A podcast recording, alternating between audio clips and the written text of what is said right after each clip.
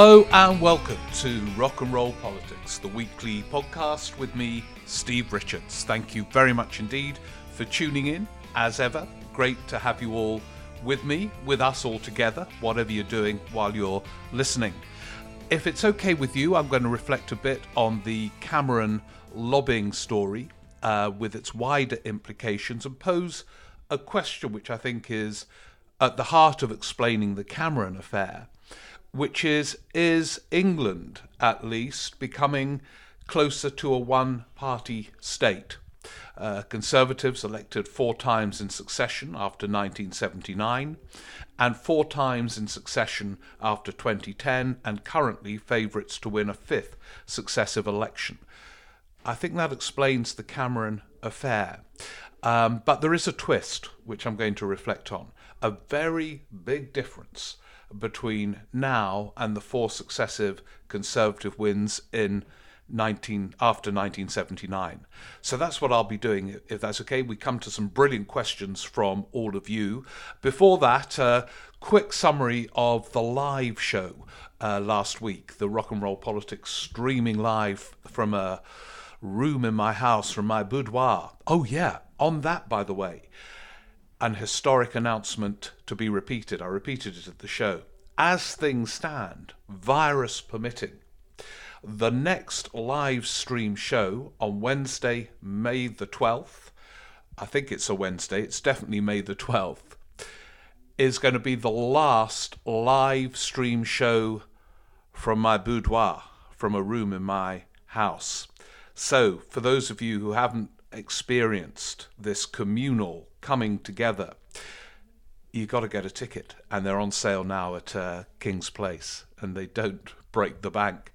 So hopefully see you all for that historic event because after that I hope to be out live. Although they also will be streamed because it's a global audience these days and some of you won't be able to fly in to watch live at King's Place or wherever uh, only because of the COVID restrictions. Otherwise, I know you would have all flown from Australia and New York and all the places uh, where people listen or tune in for the streaming live from my boudoir. So that's May the 12th, the last live show from a room in my house.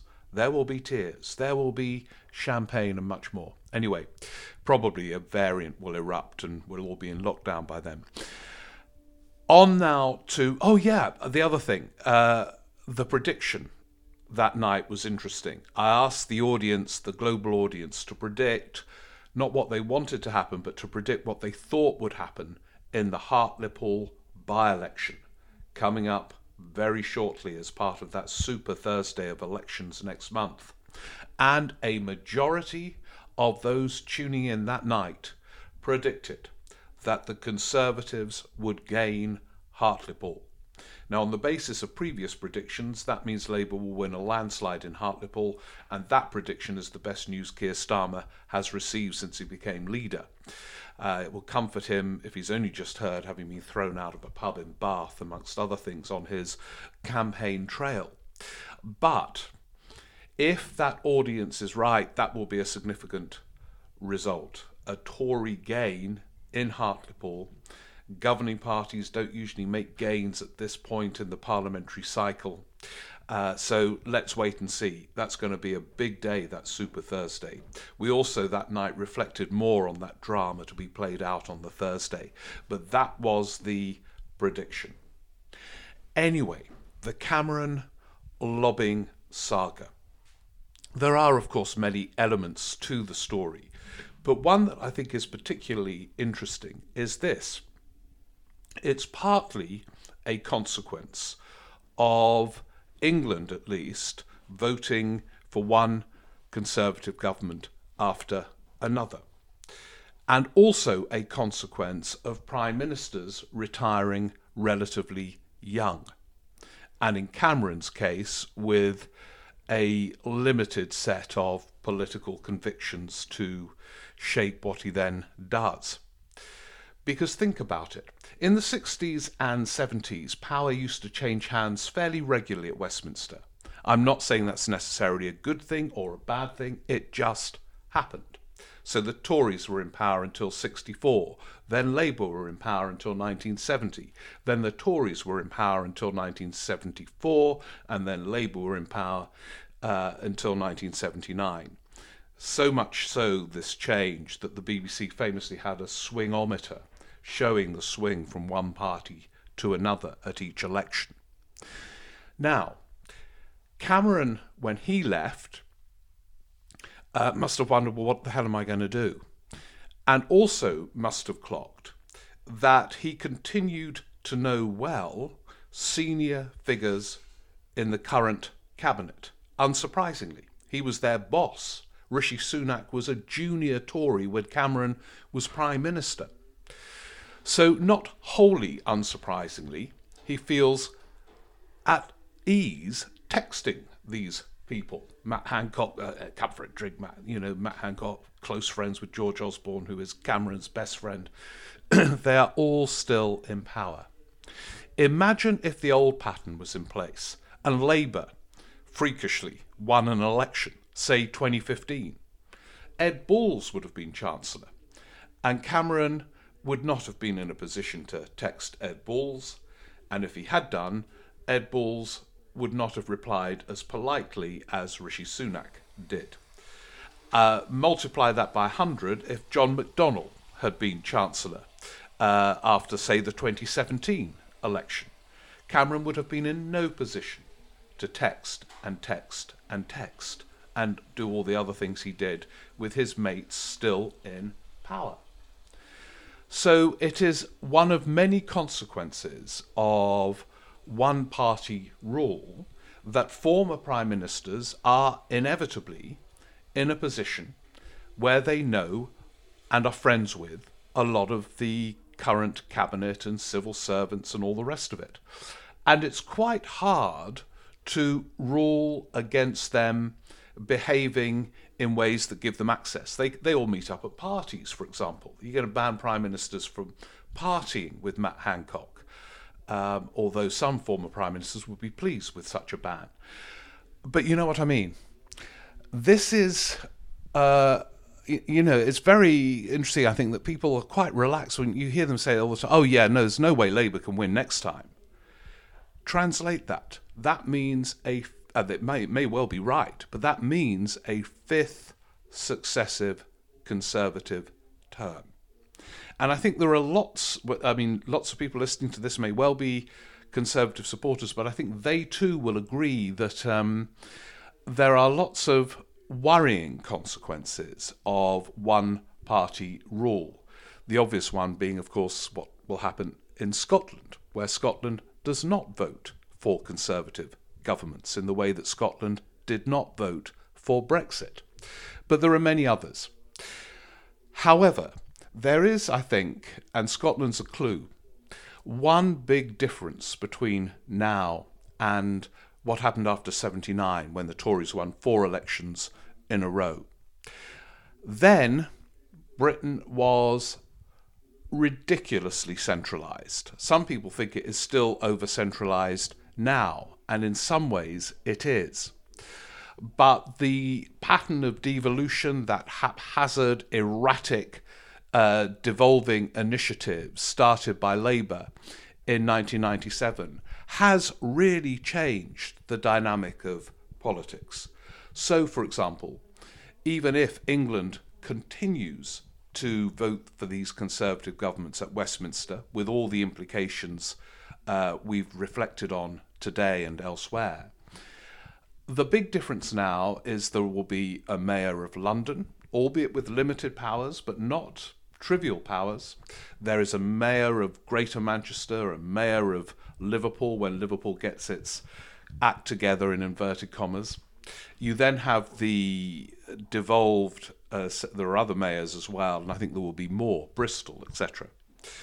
Um, and so, you know, after this so called Super Thursday next month, even if it's a bad night for Starmer, there will be a Labour mayor in London which is something of a counterbalance, a tiny counterbalance, but something of a counterbalance compared with the 80s where Margaret Thatcher famously abolished the then GLC Greater London Council. So there really was in the 80s no counters of any significance to that mighty Westminster government. And that isn't the case now. And Scotland being the classic example, the Scottish Parliament now has quite substantial powers. Evidently, not enough for those who want total independence. But, you know, there are tax raising powers, and it's very interesting watching Nicola Sturgeon taking a different pro- approach to some extent to COVID, powers over health, powers over education. I mean, a heck of a lot. And that's why, even though Westminster retains hugely significant levers, it's not quite as potent in some respects when one party continues to rule. It is, in many ways, unhealthy, but there are those counterbalances. And so, in a way, of all the things that that new Labour era did, this one which was least thought through. Tony Blair wasn't interested in de- devolution. Gordon Brown was, to some extent, from that Treasury perspective, wary of giving too much, certainly economic power, away from the centre. But through the success of Ken Livingstone, they became more confident about the mayoral system and other changes. There is now a pattern of balance in the UK that there wasn't before.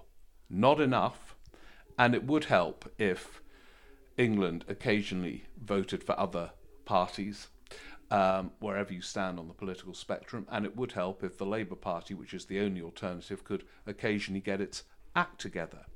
Um, but I think that is the context of the Cameron affair, but there is that counter, which is that there are more opponents around who can still wield power. Anyway, that's my thought for today, uh, or thought for the week. I'm not doing this on a daily basis. You'll be relieved to hear. And now to your questions, if that's okay. And beginning with Joanna Larter, who has wonder who is wondering what has happened to Nigel Farage. She notes it seems quite humiliating, to be honest, and I'm no fan of him. He was campaigning for Brexit for years and admittedly achieved his goal, but he doesn't seem to be contributing to the dialogue on Brexit or appears to be bothered about the huge problems facing businesses. Yeah, apparently he's doing that thing you can do, public figures, some do, where you read birthday greetings for a fee. And Joanna says that's a bit humiliating for a figure who was so instrumental in Brexit. Humiliating, Joanna, but I think I might look into it. What an easy way of earning some. I might do it here. If any of you want me to pay, or willing to pay me, I will deliver you birthday messages. £10,000 a message. But it is interesting what happens to people who erupt on the public stage over an issue, but aren't actually on the formal elected parliamentary stage.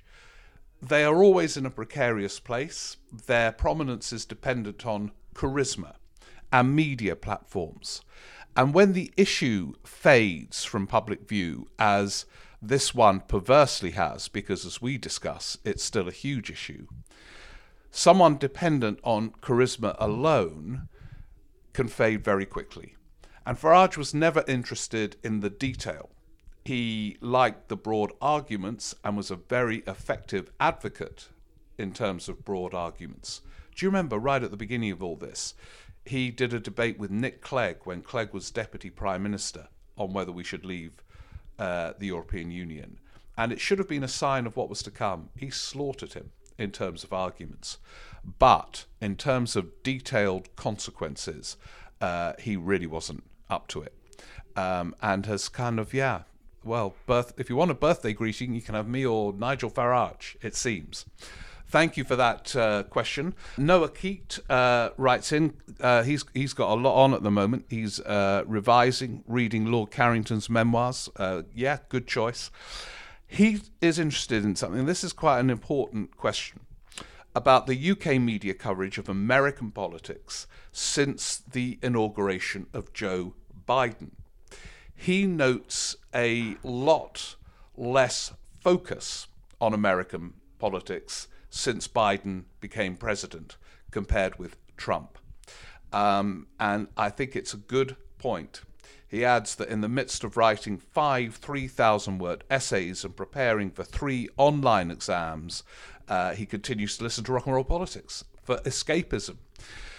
I hope it is escapism. I hope it doesn't kind of delve you deeper into the uh, tortured world of not that you are being tortured. I'm sure the essays are brilliant, but five three thousand word essays, and then this podcast. Yeah, maybe a bit of escapism. Yeah, I think it's a it's a good point, and this is a message we've reflected on in questions, and I've talked about during this podcast that there is a tendency in politics for the media to see it as a branch of showbiz. Look at BBC One's Question Time with all those carefully choreographed rows and whipping up uh, audience anger. It's all done to get, you know, audience figures up, and it doesn't tell you anything about anything other than the cliched thoughts of the producers. And it is to some extent true that Biden, much less theatrical than Trump, is less of a draw to um, the media. And so it's made me think I haven't a clue really what he's been. I've been fascinated by the degree to which he has gone forward with an economic stimulus of kind of uh, Keynesian radicalism. I'm not surprised because, as we've discussed, uh, you know, this kind of cliche term, oh, he's a cautious centrist, what meaningless. You know, he was the one who lifted the Kinnock speech about why was I the first Kinnock in a thousand generations of Kinnocks to go to university. I mean, he's he, he's uh, he's a radical Biden, uh, but it's interesting to see what he's doing with that economic stimulus and other things.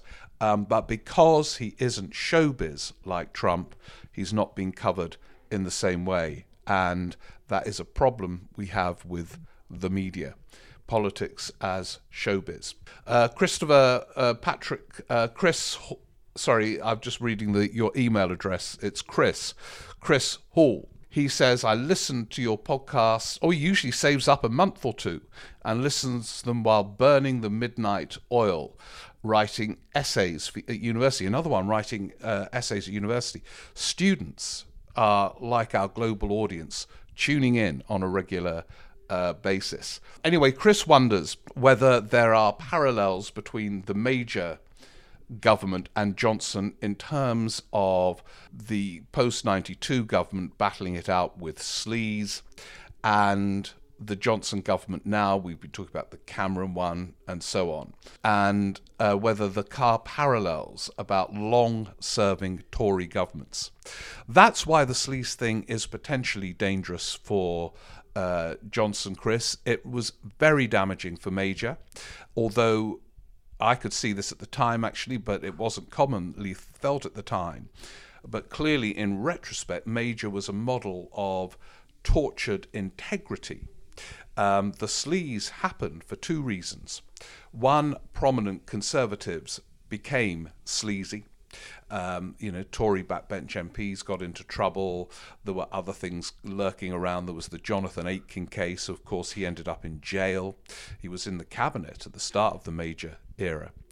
Um, and Blair went for it with his usual uh, br- brilliance. In opposition, he chose the issues uh, with perfection that he knew would work for Labour and damage the Tories. Interestingly, though, uh, Blair later said he regretted doing it because when he got accused of lying over Iraq and sleaze and cash for honours, he thought it was unfair. And he then recognised he had been unfair to Major. But that won't stop Starmer uh, trying to revive it again. The answer is whether it will be effective or not, I just don't know. Uh, Johnson seems to transcend normal rules of politics, so we'll have to wait and see but maybe it will. Uh, it's it's quite early on. Blair really went for sleaze in the last couple of years of the uh, show. His show in opposition, show being a Freudian slip, it, opposition being performance. So, yeah, there we are. Let's have a look at another question. Oh, actually, uh, there's one from uh, Scott Croswell on Biden. As Biden prepares to pull troops out of Afghanistan, it will be 20 years since 9 11. What do you think British politics would have been like if 9 11 never happened? How would the likes of Blair be viewed? These classic what if questions are really impossible to reflect on with any. It's good fun, you know. So the war in Iraq, would that have happened? Possibly, actually, because the Bush administration was looking for an excuse to do that war anyway. So even if Britain had not had uh, Blair deciding to go in on the Afghanistan invasion, perhaps it still would have happened. I don't know, but um, uh, yeah, it's it's it's one of the great what ifs. I mean, the other one which is really interesting on this is and we are in a fancy world because Blair was not inclined and didn't have the range or the courage to break with America over Iraq. But what if he had done so and not supported the war in Iraq? And just by looking at that, it does expose the level of his dilemma moving towards his decision to back Bush in Iraq. It was it wasn't a move actually. He decided very early on he would, um, because if he had opposed, Bush would still have gone ahead. We know that for absolute certainty because Bush offered to go ahead without Blair when he saw what trouble Blair was in. So the war would still have happened. Uh, the Murdoch papers would have turned against Blair for being weak and the Atlanticist wing of the Labour Party, which was quite strong then, perhaps is reviving now, um, would also have had big doubts. So it, it, it was a, a, a real dilemma for him.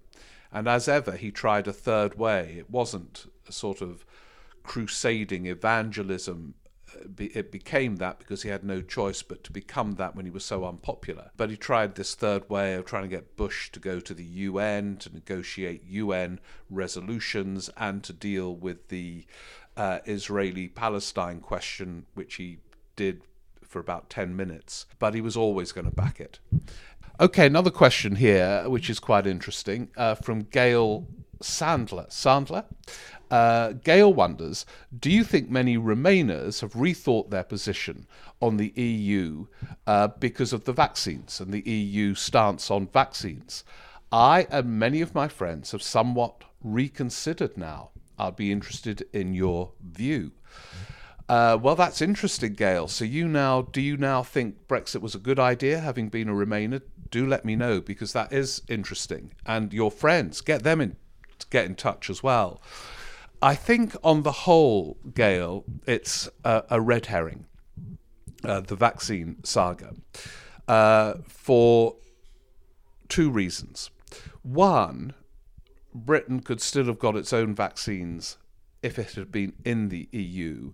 And as we now see, many of the EU countries are adopting different strategies to getting hold of vaccines. It was up to them whether they took the sort of collective route or not. It wasn't imposed on them.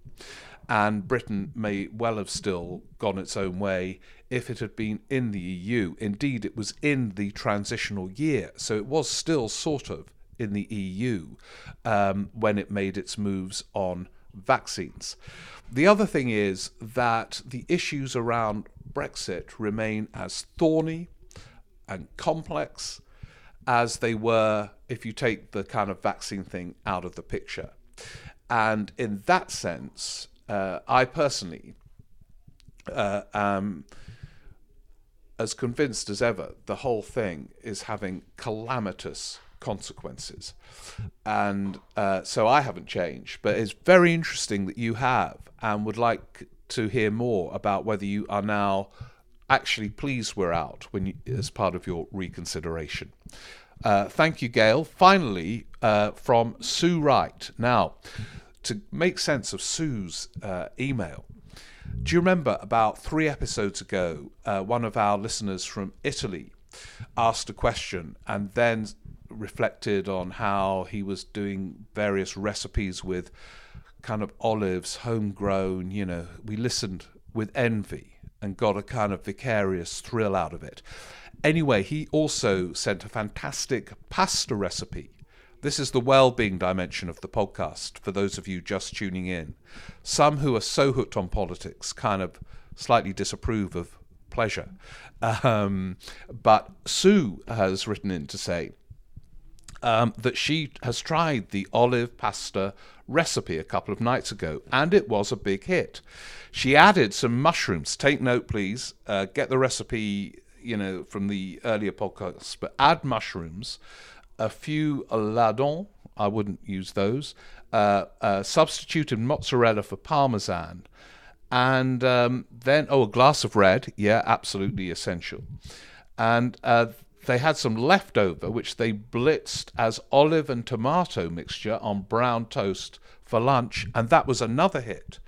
So you get a kind of civilized evening meal and then lunch the next day. Uh, Sue also writes My politics were formed in my teenage years at school. Wilson versus Heath. Yeah, me too, kind of. Yeah. Uh, endless discussions, even mock elections at school. Yeah, me too.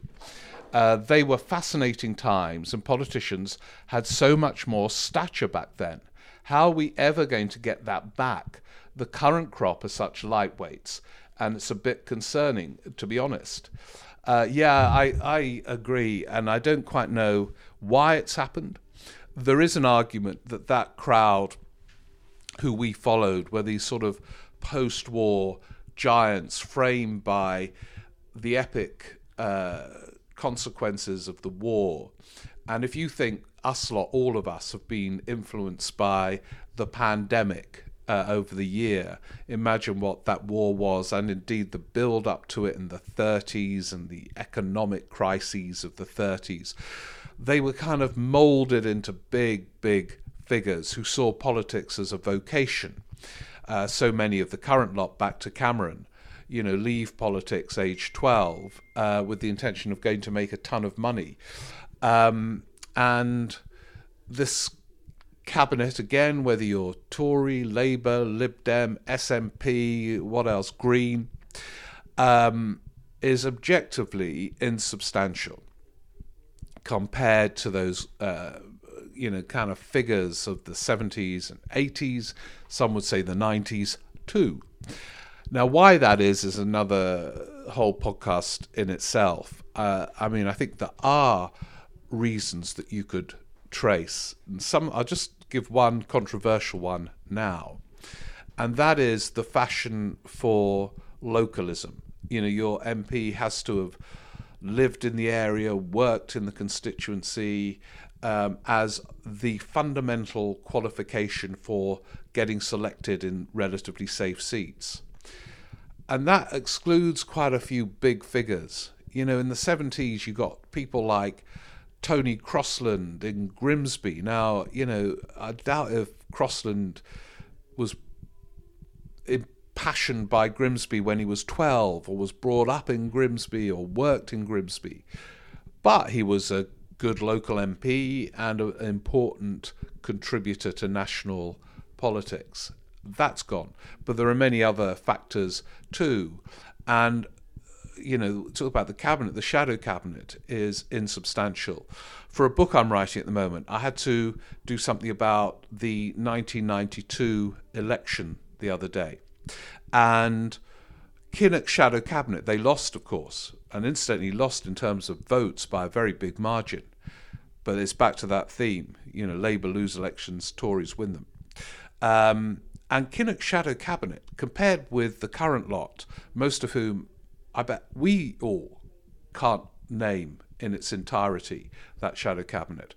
Um, the Kinnock one in 92, John Smith, shadow chancellor, uh, Gordon Brown was in there, uh, Tony Blair was uh, in there, uh, Brian Gould. Do you remember Brian Gould? Really interesting thinker of a sort of Tony Crosland mould. Uh, he was a, a, very key figure and worked closely with Kinnock. The wily, mischievous Gerald Kaufman was at his peak at that point. Robin Cook was there, I think, as uh, shadow health secretary. It was a, a team that could have effortlessly moved into the demands of government. And uh, quite a lot of them were well known, not hugely because most people don't follow politics, but there was enough flair and uh, thoughtful uh, inventiveness in terms of projection uh, in that um, shadow cabinet. And that cannot be said with the in relation to the current one. And as for the current cabinet, well, if you think that Priti Patel is Home Secretary, Dominic Raab Foreign Secretary, I mean these, uh, you know, these aren't uh, big figures. And incidentally, the, the jury is out with in terms of uh, Rishi Rishi as well. Uh, you know, he's had a a start to die for in some respects, but questions whirling around, I think, his broader strategy. Anyway, thank you all so much for those questions. That's just about it. Uh, I hope you've spent the time fruitfully, revising, uh, kind of burning the midnight oil, having a glass of whiskey, running, whatever. And I'll be back again next week. Please send those questions in. I'll put the email address on the uh, podcast blurb. And oh, yeah, don't forget that historic final show live streaming from a room in my house on May the 12th. I think that will be the 12th or 13th. I'm going to have to check. Uh, a part of the history of the lockdown being played out. Thanks for listening. Have a good week. See you next time. Bye.